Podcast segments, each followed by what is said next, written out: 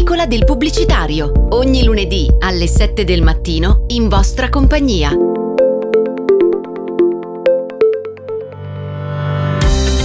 Lunedì 7 marzo. Deposit Photos combatte la disinformazione in Russia a colpi di foto.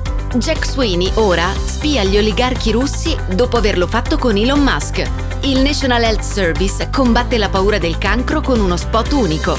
Nike inizia la sua battaglia legale per il metaverso e una riflessione su questo web 3.0 ci fa capire che questo nuovo mondo arriverà, ma con i dovuti passi. Partiamo con la notizia più scintillante della settimana. Deposit Photos, la banca di immagini che si riconverte a strumento contro la disinformazione in Russia. Deposit Photos è un normalissimo media stock, un archivio che riunisce immagini in alta qualità, video e illustrazioni vettoriali pronte all'uso. Il classico servizio che chi lavora nella comunicazione conosce molto bene e di cui si avvale ogni volta sia necessario ottenere del materiale per mettere in pratica una buona idea creativa.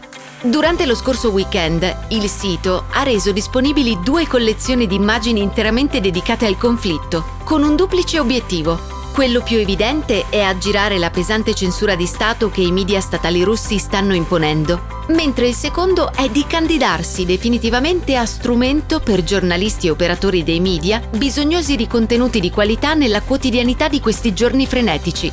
Insomma, un'operazione che simultaneamente guarda al collettivo e rafforza l'awareness di un servizio che grazie a questa mossa ha raggiunto notorietà mondiale. Novità dal mondo digitale. Jack Sweeney, il giovane stalker che aveva già tormentato Elon Musk, ora spia gli oligarchi russi. Aveva tormentato Elon Musk tracciando tutti gli spostamenti del suo jet privato. Non solo, aveva condiviso queste informazioni confidenziali su un account Twitter appositamente creato, seguito da più di 220.000 utenti. Jack Sweeney, il brillante studente diciannovenne, aveva ricevuto dal magnate sudafricano un'offerta di 5.000 dollari per dirigere gli occhi altrove, proposta prontamente e coraggiosamente rifiutata. La crisi in Ucraina, tuttavia, ha travolto le priorità di milioni di occidentali, Sweeney incluso, ed è così che con la medesima tecnologia e metodo il giovane ha preso di mira gli oligarchi russi e i loro sconfinati patrimoni. L'account Twitter nominato Russian Oligarch Jets segue pedissequamente gli spostamenti di questi ricchissimi soggetti, quasi sempre parte del cerchio magico del presidente Vladimir Putin.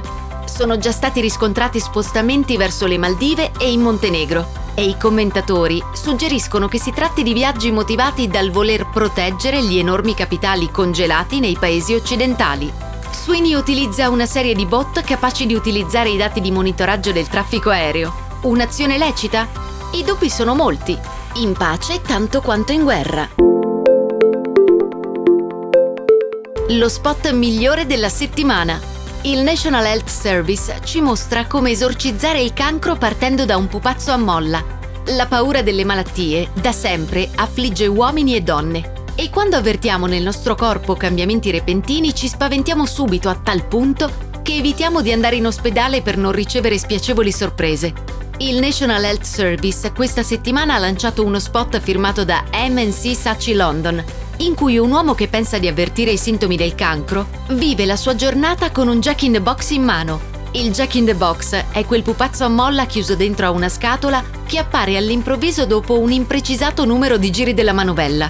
Il protagonista del commercial scandisce la sua giornata girando questa manovella, sperando invano che qualcosa esca dalla scatola. Turbato dall'ansia, decide allora di farsi visitare in ospedale.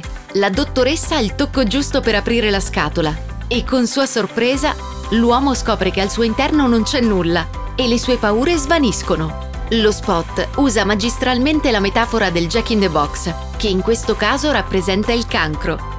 La manovella che gira a vuoto è invece l'ansia prolungata di non sapere effettivamente la verità sui propri sintomi finché non ci si fa visitare da un professionista. L'annuncio dimostra, come statisticamente parlando, la maggior parte delle persone che si sottopongono ai test effettivamente non hanno il cancro e invita quindi a farsi visitare senza paura.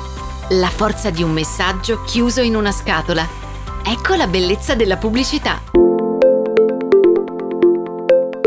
Novità dal mondo dei brand. Nike si mostra preoccupata per la propria immagine nel metaverso.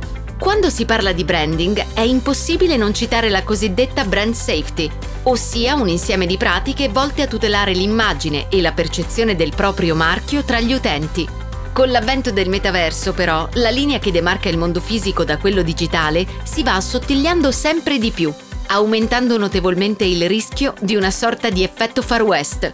Non rivendicando il proprio brand all'interno di questi nuovi mondi digitali, la possibilità che questo cada in mani terze è più che concreta, con l'enorme rischio che ne consegue per la propria immagine pubblica. Un recente fatto, ossia una causa legale per un presunto furto d'immagine intentata da Nike a StockX, un noto marketplace di streetwear che avrebbe infatti ideato una serie di NFT con il logo Nike senza richiedere alcuna autorizzazione, ha spinto il brand di Seattle a tutelarsi ulteriormente, chiedendo all'Ufficio Marchi e Brevetti degli Stati Uniti di registrare il proprio marchio anche nel metaverso.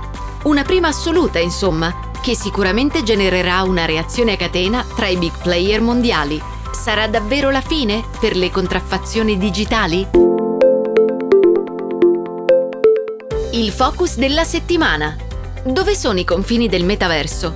Una tecnologia su cui forse è il caso di sospendere ancora il giudizio. Forniamo aggiornamenti sul metaverso con frequenza ormai da mesi. Le sensazioni che animano gli operatori del settore sono ambigue e spesso di segno opposto. Un grande dubbio riguarda l'assenza di uno standard assoluto, di un'unica piattaforma a cui fare riferimento. Quando il web si impose come mass media a metà anni 90, non mancavano gli scetticismi. Eppure esisteva uno standard comune, quel World Wide Web, abbreviato in www, all'interno del quale qualunque sito o contenuto sarebbe stato indicizzato. Il metaverso oggi è molto distante da quello scenario Horizon World, il social VR di casa Meta, è oggi in fase di grande sviluppo ed è stato lanciato solo sul mercato nordamericano. A questo si aggiungono altre piattaforme preesistenti che possono essere considerate a pieno metaversi.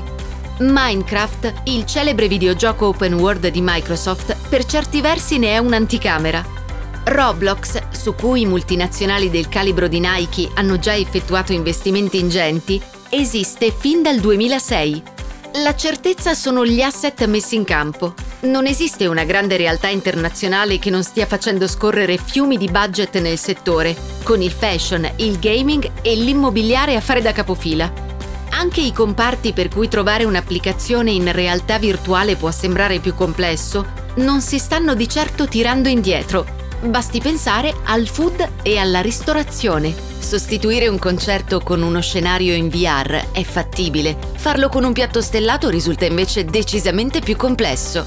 Eppure McDonald's ha già registrato 11 brevetti esclusivi nel metaverso, ideando per questo Touchpoint, un uso collaterale strategico. Un esempio potrebbero essere sale eventi esclusive e un ristorante vero e proprio, che faccia da terminale distributivo. L'utente, indossato un casco VR, potrebbe scegliere il proprio Mac menu e vederselo recapitare comodamente alla porta di casa da un fattorino.